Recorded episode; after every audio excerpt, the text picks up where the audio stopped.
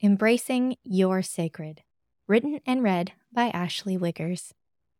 We love eating egg in a hole for breakfast. It's a simple yet tasty way to start the day. Recently, it was such a nice morning here in Florida that my son requested eating our breakfast outside on the back porch. I thought that was a great idea, so I encouraged him to clear off the table outside and wipe it down so it was ready for our meal. He accomplished this task and then added some candles to it. It made me stop and appreciate that joy in the simple things, such as having breakfast outside and making even that a special moment, is being passed on.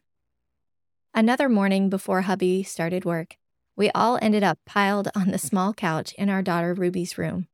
Tickles from daddy always produce giggles, and we all had this sense of rest and peace in just being there together. No accomplishment to speak of, no paperwork to show that could be checked off, and yet something very significant was taking place in these moments. You and your spouse provide a covering over your home and your children that was designed by the Lord to create a sense of safety and well being in them and in you. Home is the place where everyone can be at rest together and children learn who they are, how they fit in, and what they can do. Young adults these days are struggling to know who they are, and without that, peace is impossible. It is said that about one in eight children deal with anxiety. Statistics show young people are more likely to experience symptoms of anxiety between 13 and 18 years old, with 31.9% affected.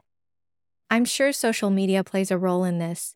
If you think about it, social media teaches people to find their identity in what they choose to share or portray about themselves and how people respond. Imagine the shaky and unstable feeling you'd be left with. Here's what I'd like to point out. As we're looking to set goals and have the right expectations, let's focus on peace as a major priority. What produces peace in you and your family?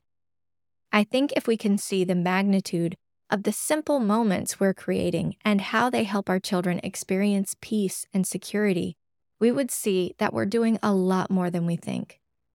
When I look back on my week and begin to wonder if I did enough of this or that, I have to stop myself and remember what I'm giving our children is not necessarily a set of skills, although that is part of this journey too.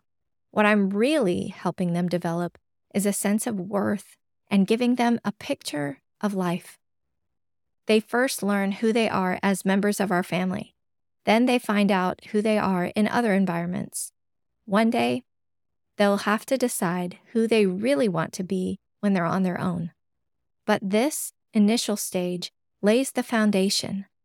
When we eat together at the table and laugh and chat, we're teaching them about what it means to be a family. When we take the time to see what they made and admire their creativity, we're teaching them about the gifts of God that have been placed in them. When we keep things simple and don't let ourselves get overly busy, we're teaching them about living a life that values rest. Once our kids have grown, the things we taught them about what family looks like and how to get through the ups and downs of life are going to be far more important to their future than any worksheets they completed. The story Dorinda shares in Mom to Mom perfectly illustrates this point. If you haven't read it or listened to it yet, make sure to do so. She and her son found what worked for them, and in Dorinda's wisdom, she didn't overburden him. The result was a young man who gained what he needed and was able to take the next steps with motivation and the right timing. That's what we're doing building a foundation of peace, truth, and security that anything can be built on.